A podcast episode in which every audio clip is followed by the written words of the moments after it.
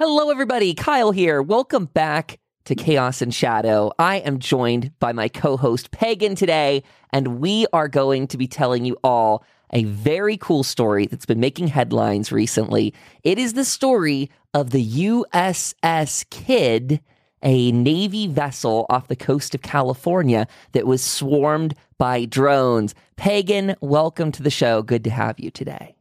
It's good to be here. It's always fun to do our shows together. It really is. And this is a story that we weren't we weren't sure what to fit in this week, but this is going to be really good. It just it came, you know, right right to our laps because um this let's see when did this article actually hit? March 23rd and we're recording this on the 28th so yeah it just came out earlier this week. Uh, this is by the drive which uh, it's called multiple destroyers were swarmed by mysterious drones off california over numerous nights. This is going to be an article that's uh, super duper up our alley because you and i talked about this what throughout the Skinwalker, and we talked mm-hmm. about mm-hmm. the the USS Nimitz incident before in in various platforms and places. I want to say, yes. So this is kind of coming back around to our turf. And it's really interesting because California gets a lot of interesting aerial activity. um, you know, obviously we have the the attack on Los Angeles, and then we have all of the other UFO oh kind of things that we see off the coast. I believe off of San Francisco, I believe is where it's at. I would have to double check that. But they're, you know, they see these UFOs that would go into the water and they come out of caves and all this. So it's not too out there to really think about, you know, our military being buzzed by, and we say quote unquote, drones. Yeah, yeah. So uh, I think the two that you were talking about there, uh, the uh, what Catalina Islands, I think were the ones. Yes, that's the one. So that actually is going to be right in the same vicinity we're talking about today. Both of those islands are right off of Los Angeles. Uh, and uh, just a little bit south of LA, south to the point that you start getting into some of the San Diego area there. Um, yes. Which is why this story gets even more pressing because I want to say so the Nimitz one was released in 2017. It broke headlines, but it actually, or was that 2015 now? I'm looking it up, everyone. USS Nimitz. I want to see when this came out because that was a New York Times that broke this. So yeah, that came out about 2017, uh, but those those reports came from prior. It's it's actually tricky. I'm trying to look it up on the side, but there have been so many recent news breaks from the New York Times referring to UAPs, which uh, unidentified aerial phenomena, the new word for UFOs. There's a lot of that going on. I guess, Pagan, also before we get into the meat and potatoes of this story, right off the top, I'll tell people if if you're very much in the UFO vein, we have some really cool interviews coming up about that subject. One with our mm-hmm. good friend Katie Webb. She's been on the program before, and this time she's going to come back because she had a, a really cool Bigfoot story she gave us. But she also in that episode teased some uh, UFO encounter type stuff. So very excited to hear her input. And then Tanya Derenberger daughter of Woodrow Derenberger, Woody Derenberger being the man who wrote Visitors uh, from Lanulos, meeting Indrid Cold along the side of the highway. So Tanya Derenberger claims to have had in, uh, contact with Indrid, his crew, and continues to have that contact. So we're going to be asking her some questions about that. That'll be coming up uh, later in the month of April. If you have questions for her, please feel free to go over to revelatornetwork.com forward slash subs- oh, not subscribe forward slash contact and you can drop us a line for some of those questions. Uh, please tell us all your questions for those because obviously we would love to hear what you guys want to ask as well as you know we always have questions but we also like to you know ask some of yours. Absolutely. We like to get them involved. Uh, that being said though if you do want to go up and check out the membership section the subscriber section it is really cool and growing. We've got exclusive blog posts going on there. We also been putting together an investigative team a team of volunteers who are looking to do some guest blogging and all kinds of cool stuff. I've been sitting down and doing one on one calls with them, and the team is going to be awesome. These are people that I've been working with on Twitter for like the last year. Super, super mm-hmm. cool, super dedicated to what they're doing. A lot of them are bringing uh, formal education in like academic fields that very much apply to this. Um, people that are formally trained in anthropology. We have people that have actually gone through TAPS training, like the uh, TAPS Ghost Hunter stuff. Like really kind of this neat amalgamation of of cool abilities and uh, I, I really am amped to see where that takes everyone. That's going to be so awesome. Yeah. So expect cool stuff up on the blog. Expect a lot of uh, expect us on this program to benefit a lot from that because we're gonna mm-hmm. we're gonna get a lot from that team. Now back into our episode for today so what the heck is going on i'm gonna read right the intros from the drive uh, it says Quote, in jail, uh, July of 2019, a truly bizarre series of events unfolded around California's Channel Islands. Over a number of days, groups of unidentified aircraft, the, which the U.S. Navy simply refers to as drones or UAVs, pursued that service's vessels, prompting a high level investigation. Woohoo! Okay, so let's break that down. So, first of all, we're talking California's Channel Islands. This is off uh, uh, off of Los Angeles, about hundred miles or so. You're getting into that Catalina Island area. It, it, it's uh, again very high UFO activity spot from both mm-hmm. the Nimitz reports and stuff that came out before, and from a lot of observers, like a lot of people in the Southern California area always report lights and such off of the ocean there. A lot of it's uh, always, you know, jotted up to it just being lights in the sky of some kind of uh, reflection or whatever. But in this case of actual having Navy vessels here, really starts to solidify it because we're talking as many as six of these UAVs or unmanned drones or whatever word they're feeling comfortable with these days. Six of them were reported swarming multiple Navy vessels over multiple nights. Mm-hmm. Yeah. And the interesting aspect about those drones, too, is in the article, it actually stated that they were maneuvering very oddly, yeah. not in a normal way that a normal drone that's being controlled by somebody would move it was almost kind of like as if they had a mind of their own and they were maneuvering that way. So it really does kind of set apart from a civilian drone versus a military drone versus something else. Indeed. And that something else is what we're kind of leaning towards with this because these are very unexplained. And I will make it very clear that the article does not imply that. Just just for the sake of, you know, journalistic integrity and all that. I was yes. very impressed. They did not make any leaps to this being any sort of alien craft or anything of that nature. So uh, as they will leave this off, there's a lot of talk. I mean, again, this goes back to a lot of the the stuff with the um, AATIP program, all these things that are coming out from the Pentagon saying they have been looking into these lights in the sky.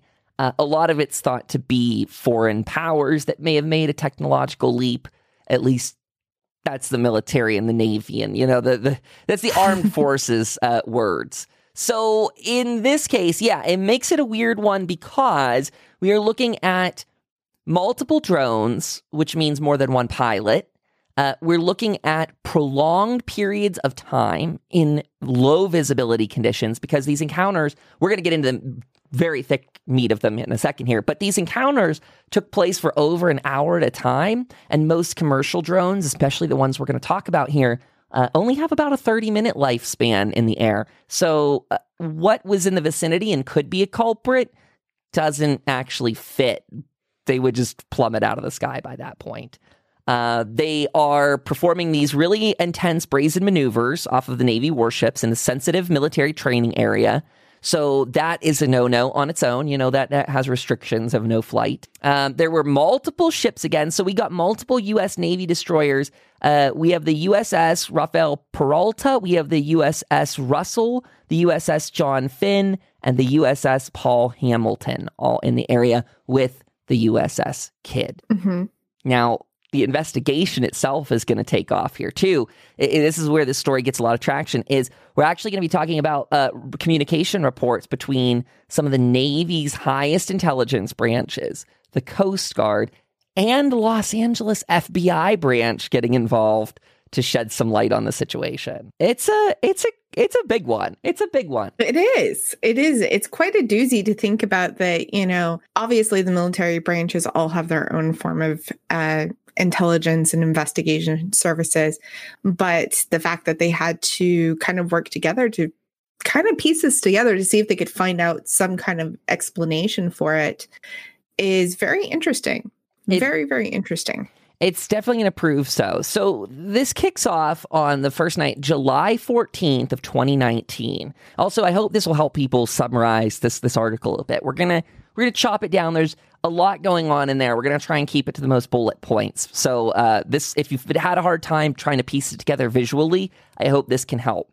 So July 14th, 2019 begins with a UAV being sighted by the USS Kidd around 10 p.m. Deck logs show that Snoopy teams were sent to investigate. These Snoopy teams uh, stand for Ship Nautical or Otherwise Photographic Interpretation uh, and Exploitation Team. So these Snoopy teams are basically manned observer teams that are dispatched to different areas of the ship, sometimes carrying like commercial grade uh, video hardware and stuff. I mean, I, I, in some of these pictures, you see them holding camcorders. I don't know what they hold these days in the time of modern cell phones, but either way, they go out, they look at things, they kind of bring it back to command. A lot easier. Like the, these ships have huge sensor relays on them, but that stuff's meant for counter you know, or it's meant for surveillance and all kinds of things like that. Not necessarily finding little tiny, like kind of drones flying off in the distance or kind of whatever they need these dynamic Snoopy teams for. So 15 mm-hmm. minutes after the USS Kidd uh, deploys the first Snoopy team, the boat goes into what they call EMCON or emissions control mode. So they start cutting down on their electronic emissions, uh, not as much radio contact to cut down on profile. Now I'm not sure if that was part of a I believe that is part of like the the the exercise they were going through out there, but that wasn't really said. So it does leave a, a part of my mind wondering was the EMCON emissions control because of a sighting of drones? Like, is that, I don't know how seriously they take that sort of stuff. Like, do you see a thing and then go into EMCON, or was that just practice off the coast? Hard to say. Uh, well, from my knowledge, and my knowledge is very limited. So if there's any listeners out there that would know this answer, please let us know. We would love to hear, you know, why that actually takes place. Uh, I do know that if there's some sort of unexplained event and they can't track where say a plane or in this case a drone or something is coming from uh, i do know that sometimes they will kind of go a little bit like radio silent just to make sure they're not being i guess spied on by someone else Bingo. That is exactly the point of emission control right there. So I don't know if that was because they they saw that or if it was because of training that was already taking place. But I, either way, I'll leave that door open uh, for someone that might know a little bit better. The USS Kidd then warns the Rafael Peralta and they activate their own Snoopy team following. At this time, the USS John Finn shuts off their AIS transponder. So that made it a lot harder for the drive to actually try and correlate where these ships were because they just have one less tracking location showing up.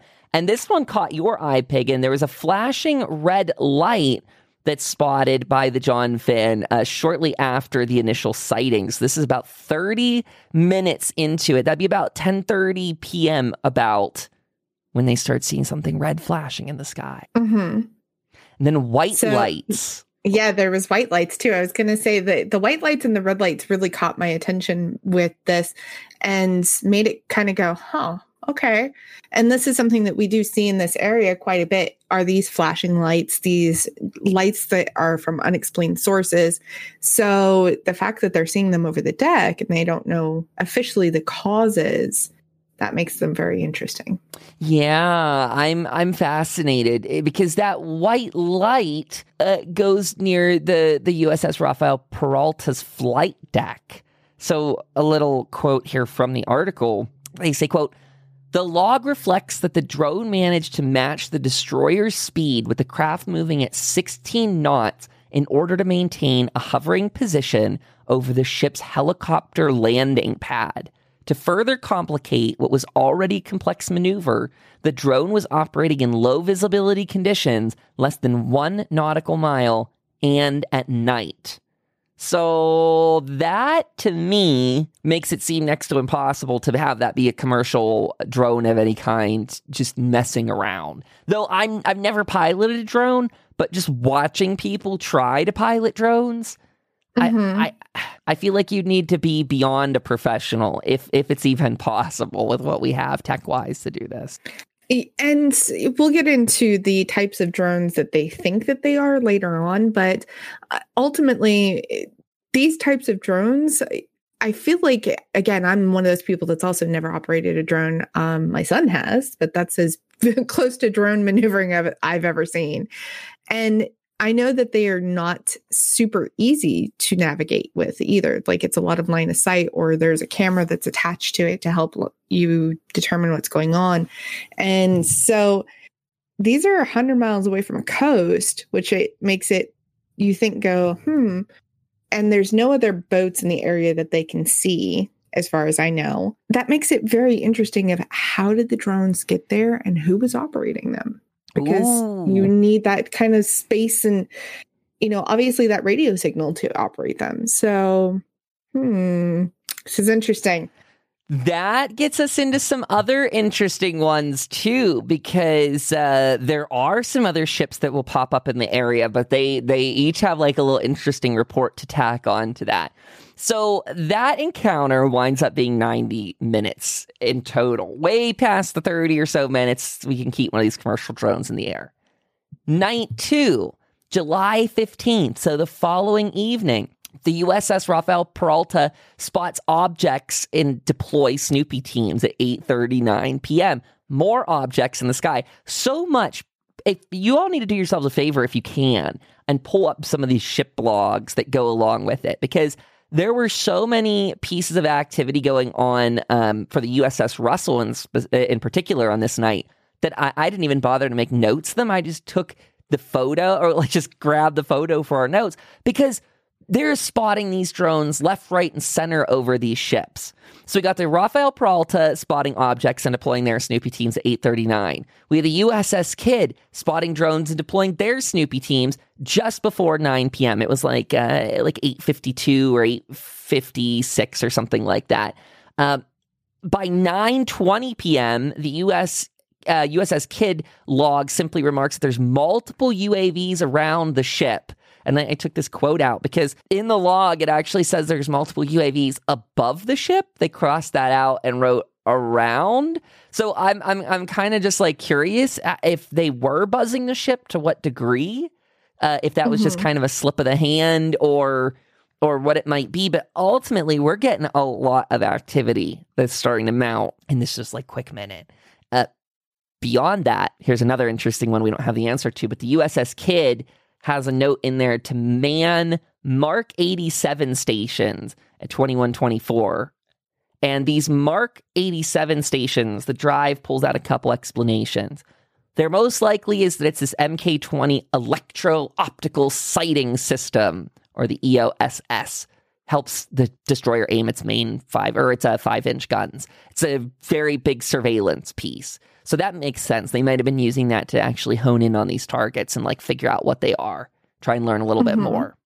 The next one is it could mean these 25 millimeter 87 Mark 38 chain guns, which uh, can work via remote using a FLIR ball, which is kind of cool. I don't totally understand what's going on. Kind of sounds like ra- a railgun situation that we're.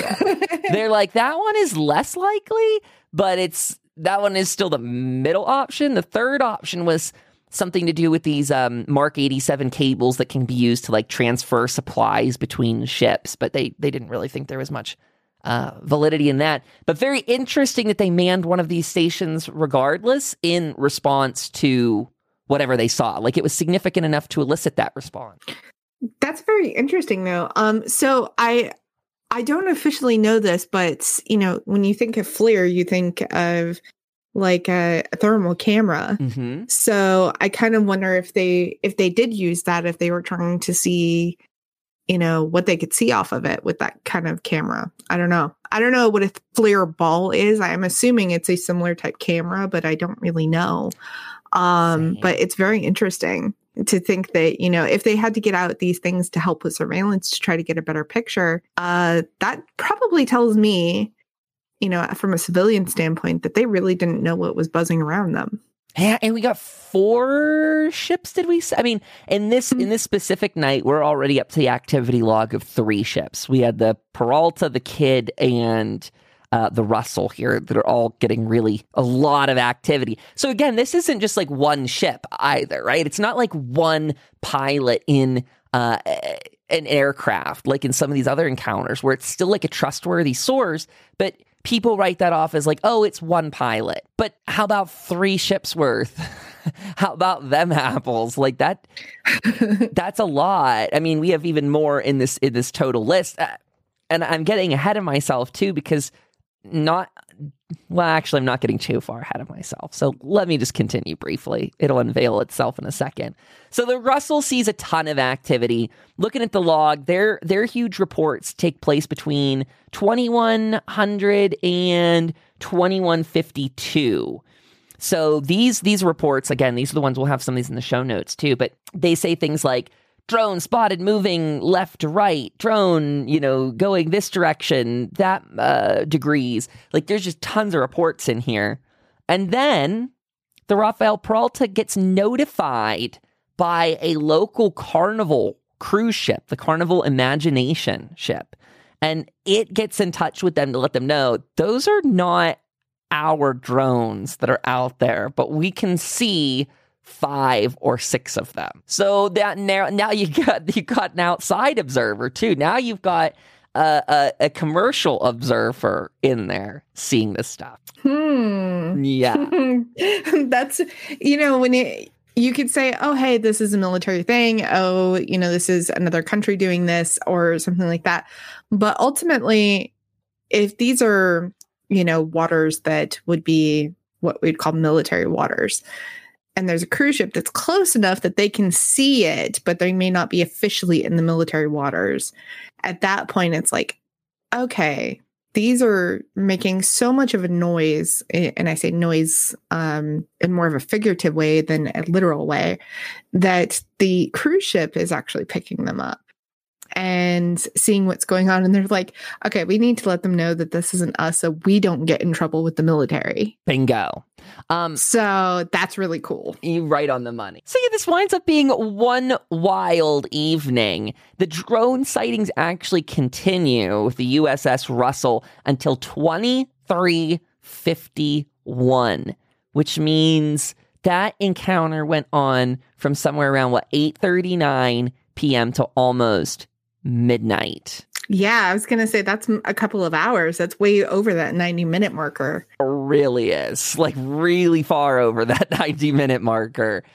And I, I, I, urge people to look in the document. I was just sending a, a, link to Pagan here really quickly. For those that are familiar with Los Angeles, you got uh, southern LA kind of has that little bulge that comes out, and you've got Catalina Island off of off of that. It's to the, like the south, uh, south southwest ish and then these islands are just out beyond that. And this is super hubs of weird activity. It's a lot going on out there. And that's why this official investigation gets really kicked up a notch. So the drive gets a lot of this from FOIA requests. And they say the investigation starts off before the email exchange, as if the email exchange is picking up off a phone call. Uh, it's a request for more information. They've got Navy emails CC'd in with some of the Coast Guard emails, uh, looking for yeah, it's it's Navy military emails with the United States Coast Guard uh, ones asking about UAS activity, asking for any updates on this this sighting, and from there it begins to grow and grow and grow. They pick up Los Angeles FBI agents on there because a lot of this investigation, they're going about this very seriously. I think it's very easy for us as UFO people to get really excited. Um, but this is obviously an attempt to disprove anything like that and track it down. Mm-hmm. So you'd mentioned about boats in the area. There was another one, a catamaran out there by the name of Algutia. Algutia. I hope I'm not butchering that terribly. but they were able to easily get in touch with the captain of that ship Uh, the captain explained that they have Phantom 4 drones on board and they were only used on Sunday, the 14th, shortly after departing Los Angeles. Now, these are small commercial drones, Pagan. These are the ones that we were going to talk Mhm. about, huh? Because they only have a 28 minute flight time. Right. Yes. And those are the ones that they they mentioned in the article, but these are not these look like your standard drones that, you know, might be roughly from uh, you know my experience of looking at them maybe you know a foot foot and a half wide at the most. So these aren't very big drones. And you know these these drones that are buzzing around these this area they were probably large enough to be seen obviously several miles away by cruise ships. So it's kind of one of those things when you start really looking at it you're like huh okay. And they only have a 28 minute flight time. Obviously not these drones the drones that are buzzing the navy ships you know 90 minutes to a couple of hours so not the same it's very interesting and i think that the i want to say a uav for like the the military maybe only runs like three or four hours tops Hmm. I think. Don't quote me on this, y'all, because I, I really don't know. I, I have friends who are in the military who have flown them, but it's been a long time since we talked about it. So I want to say it's like three to four hours, but that could be totally wrong. So if you know somebody out there flies them or knows somebody who does and the time's wrong, please correct us. please. I, I don't quite officially remember, but I want to say it's like three to four hours. So it's very interesting because I know they have to get close enough to wherever they're going um, to actually dispatch those drones. Hey, everybody, Kyle popping in to give you a heads up about our charity for March of 2021. It's Multiple Sclerosis Awareness Month, and if you're unaware, Pagan was diagnosed with it over seven years ago. MS is an incurable autoimmune disease that causes the immune system to attack the nervous system. Being that it's Awareness Month, we wanted to do something where we could tie in the proceeds from our subscriptions on our website and give large chunks of that away to charity. So, specifically, the National Multiple Sclerosis Society. If you'd like to get involved, head over to chaosandshadow.com or now named revelatornetwork.com forward slash subscribe. We're giving away large chunks of the proceeds. So even a $5 contributor gives away $2 to the charity. If you become a contributor at $20, we're giving away 10 of that. And if you're becoming a founder at 50, 30 of that goes to charity. Wonderful way to support us as a network and give money to a cause that is needed. That's the National Multiple Sclerosis Society. So go check out the article we have on the blog. Get involved. Thank you for listening. Stay safe out there. Well, I can't say too much about that myself, but I do know there was talk about it potentially being some sort of military exercise out there. To which uh, one of the biggest kind of explanations away from that, I mean, it's not completely shutting the door on it, but the fact that this reached the highest branches of naval intelligence, and here's where it gets even more wild. Uh, so, so again, we got that boat out there. They investigate. They check those things off. Uh, Navy intelligence gets more invested in this case by July 19th. And then, as this investigation is kicking up on July 25th, it starts all over again while the eyes are on the situation. So again, I, I like it. This is not to close the door on the military sort of answer. There's potential. There's a testing ground out there where stuff like this mm-hmm. might be in at play. And there are people out there that say that you know sometimes these are super high classified projects being tested on other military or, or navy observers and such. But uh, this sounds uh, if you're landing on the flight deck of a, a destroyer or something like that out there, or any of these these vessels that were out there, you're really impeding with their normal operations. For it to make it this high up the Navy's command chain and not be resolved, but instead escalate, seems all the stranger because our case on July 25th starts again on the USS Kidd around 1:20 a.m. when they activate their Snoopy teams and don't recall them until 152 because they saw more stuff. They saw more movement. Uh, these are they- they're saying. I I believe it looks like CO. Okay, they got commanding officer on the main bridge coming on for their Snoopy teams. Uh, and it gets even more wild because on the 30th, as we look through these logs, July 30th, more Snoopy teams get activated at 2:15 a.m. until 3:27 a.m. Again, all the while happening in the middle of this investigation that they're still reporting more sightings. That's just wild. And eh, you know, it's kind of the interesting thing is I my guess would be if this was a person doing it and they realized that oh hey you know the military is interested in this there's an investigation they're calling you know several boats around and really hardcore looking into this it's gone up the chain of command I would presume that if you are an intelligent civilian you probably would back off so you didn't get into federal trouble. But the investigation continues and there's more sightings and it just kind of goes okay this gets interesting again. Where where are they coming from? What's going on? So i don't know. And it, it really kind of then begs the question of are these officially quote unquote drones or are they something else? It is a good question. And one thing i'll also point out just just to, um, for clarification's sake for our listeners in looking through these logs that take place on the 25th and the 30th, though the drive calls those out as well, I, I guess I guess they actually do say away team for UAV. Um, I just wanted to be clear that this these these logs are not nearly as detailed, um, or they don't maybe seem as as hectic as the other ones. Like the other ones had all these different sightings and encounters listed in them. These ones are just saying away Snoopy team for UAV uh, or UAVs plural in the other one on the 30th. So not sure. Now, one thing that they uh, did say in this this article tied in with the investigation, we've got the Fleet Area Control and Surveillance Facility based in San Diego who I guess monitors all of this activity. This is that's their fleet area. So they're monitoring and surveying and they were working very closely with them specifically after the investigation kicked up. So for the people that survey the area to have this stuff happening while their eyes are actually tuned into the area, it leaves us with big questions as we kind of round out this episode. We are officially through, I think, all of the new details because this is a story that's going to expand over time. Yes. And the interesting thing is, this happened in July of 2019. And if we skip forward a few months and go to December of 2019, in uh, eastern Colorado and western Nebraska, basically the Colorado Nebraska border, uh, there was a lot of drones that were apparently buzzing farmers out there. Up to 30, and they were all flying at night. The FAA investigated. There was no presentable outcome and no answers that came out of it. But eventually they just kind of closed it and chalked it up to unexplained.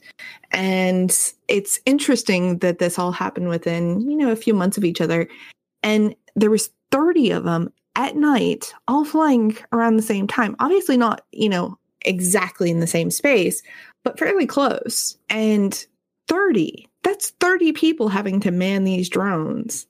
And one of those drones was what they called in the article the mothership was uh five to six feet in diameter it was a really large drone. So we have not just the the information that's happening over in off the coast of California, but now we're having stuff that's inland and it's still unexplained.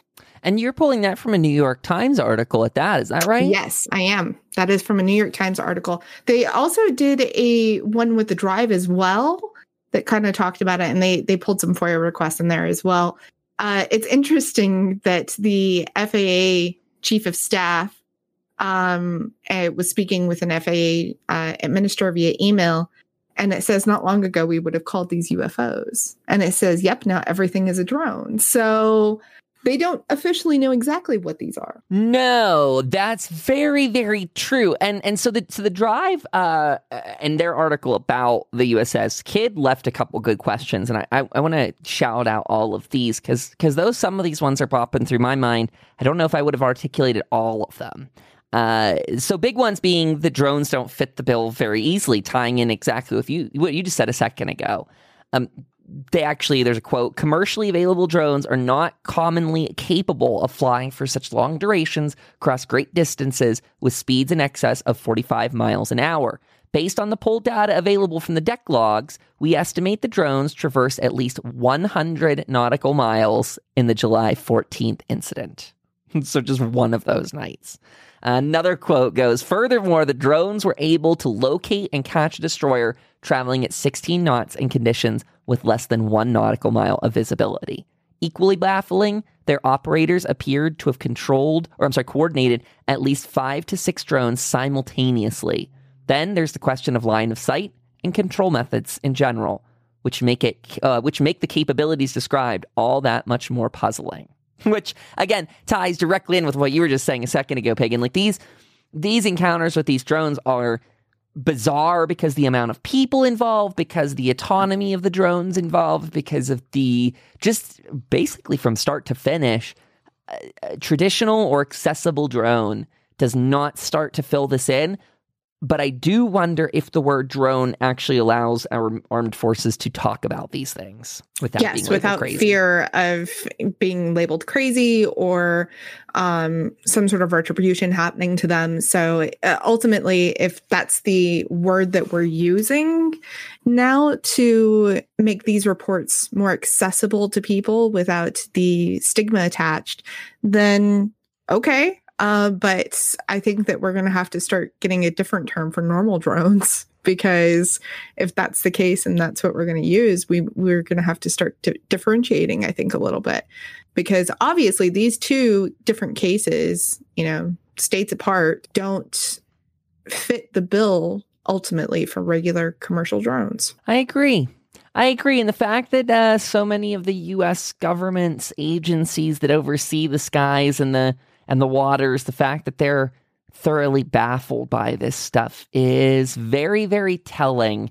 Or, uh, well, I, yeah, I'll say that much because clearly, whatever it is, ruffles enough feathers for a bunch of emails to be sent, and people don't like emails, and no one likes sending or receiving emails at that. So it's like, uh, for all of this extra research to be put through, and by the way, I mean, this might sound petty, but I, I do believe that I believe there's there's death taxes and one other element that will always run in humanity, and I think that is laziness.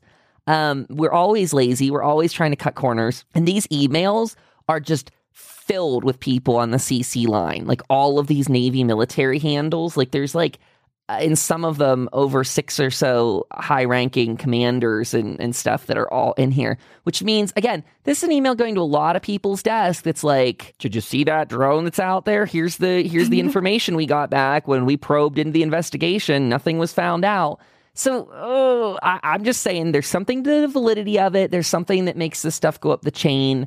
Uh, and if if it were something very simple, like maybe the military doing some some testing, I, don't know. I, I, would think that get re- gets resolved, but I will shout out that the drive has a little comment to that too.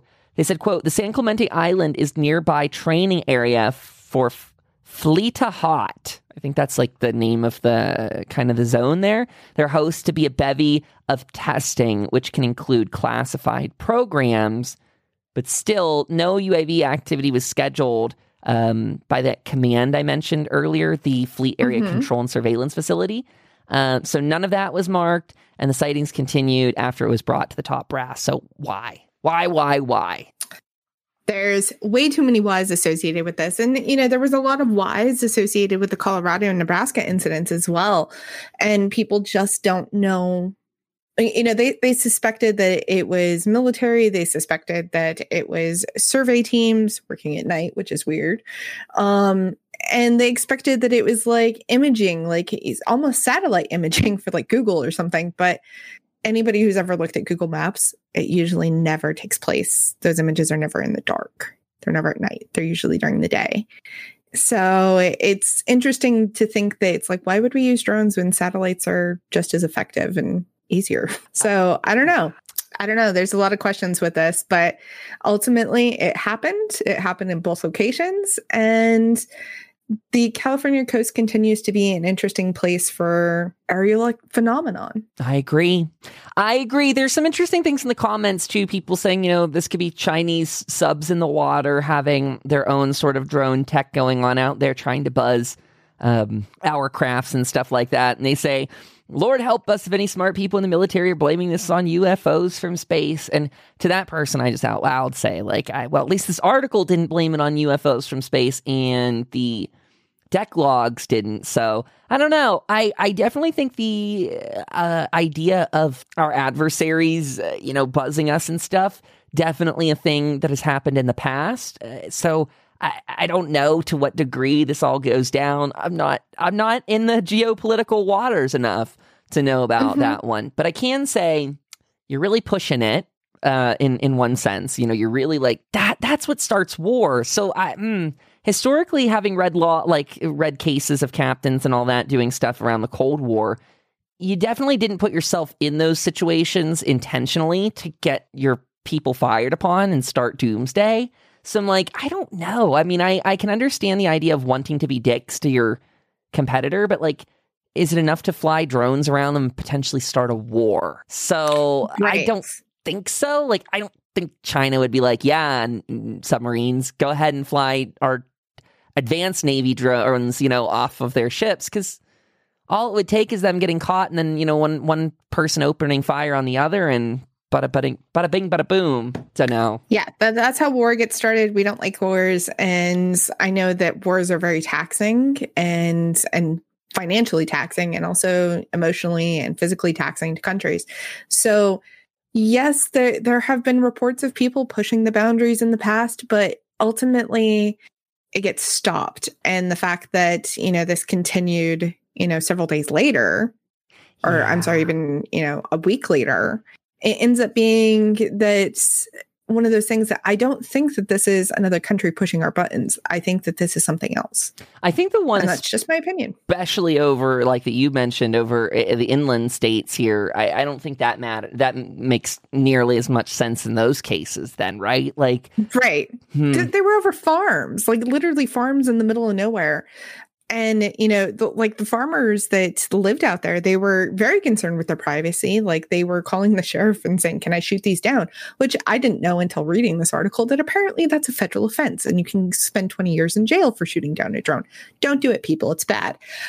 Um, oh wow. but at the same time they were very concerned because they these drones would literally stop and just hover over people's houses and just sit there for 30 minutes to an hour. They wouldn't do anything. They would just sit there. Huh. And then there, you know, at one point in time, I think that there was one farmer who said that there was five or six of them over his house.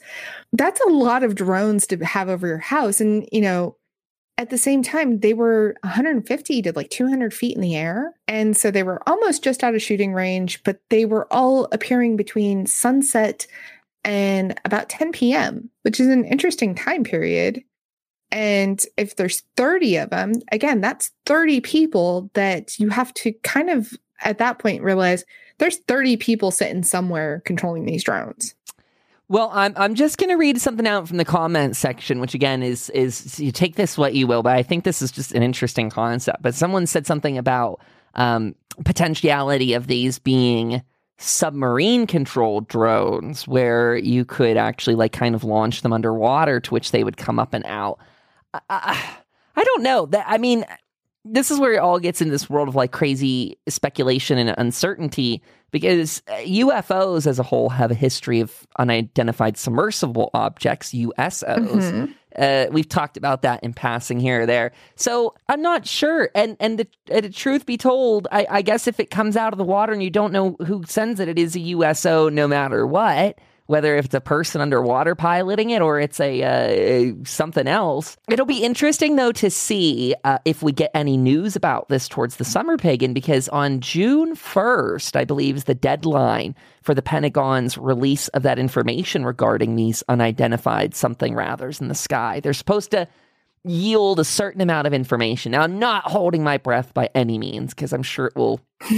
I have a fear that it will just be a bunch of fluff and like, what are you talking about in there? But uh, it's going to be like, here's the report, and 99% of it's redacted. yeah.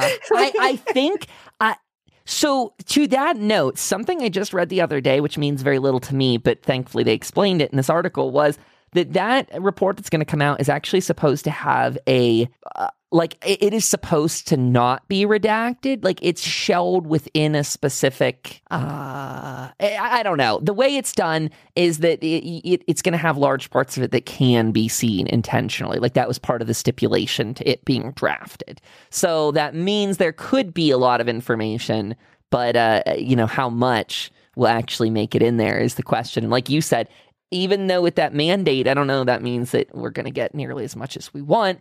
It would be nice to have some what of an idea though, because I don't know, bring bring a little mystery back into the world, please. I'd like mm-hmm. some.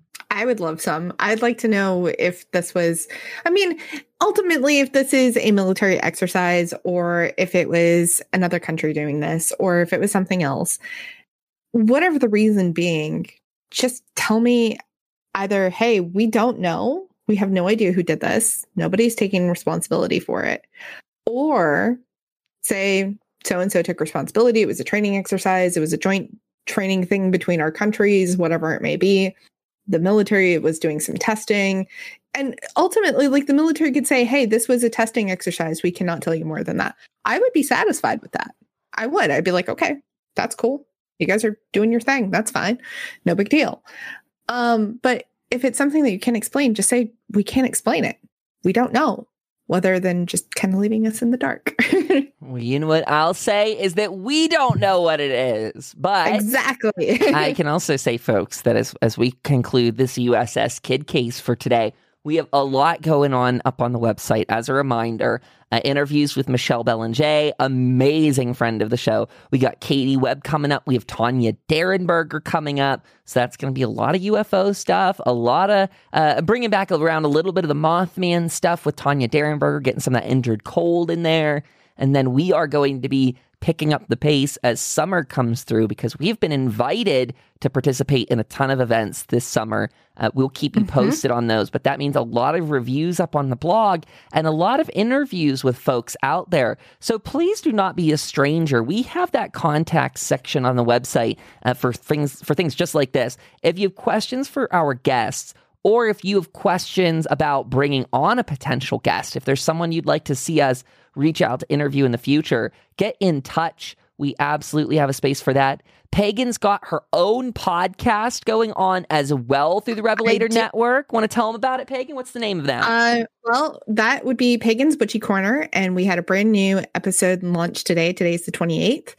Uh, the that is Sunday. Every Sunday we have a brand new episode come out with that. Today's is a sleep meditation. So if you are somebody who has insomnia or just has a hard time falling asleep or just having a hard time getting your brain to shut the hell up, believe me, that happens to me quite a bit. That's why I created this meditation.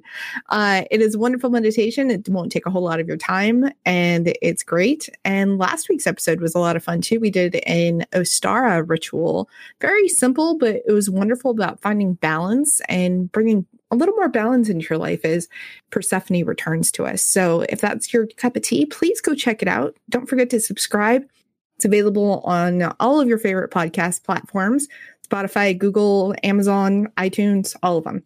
So definitely go check them out. And that's my my show. That's Pagan's show. That's her spiel. It is a great reminder. Yeah, go subscribe to Pagan's Witchy Corner. Subscribe to all the shows you're seeing on the top bar of the Revelator Podcast Network because this is going to be a direct ask to everyone out there. It's completely free too. If you can't support the mm-hmm. show through your your own financial means, I can tell you that we have some sponsors that are very interested in working with us. We just need to get this show to a higher listenership to be in their bracket of people they can work with. So again, if you got other apps out there, subscribe subscribe on whatever you listen on.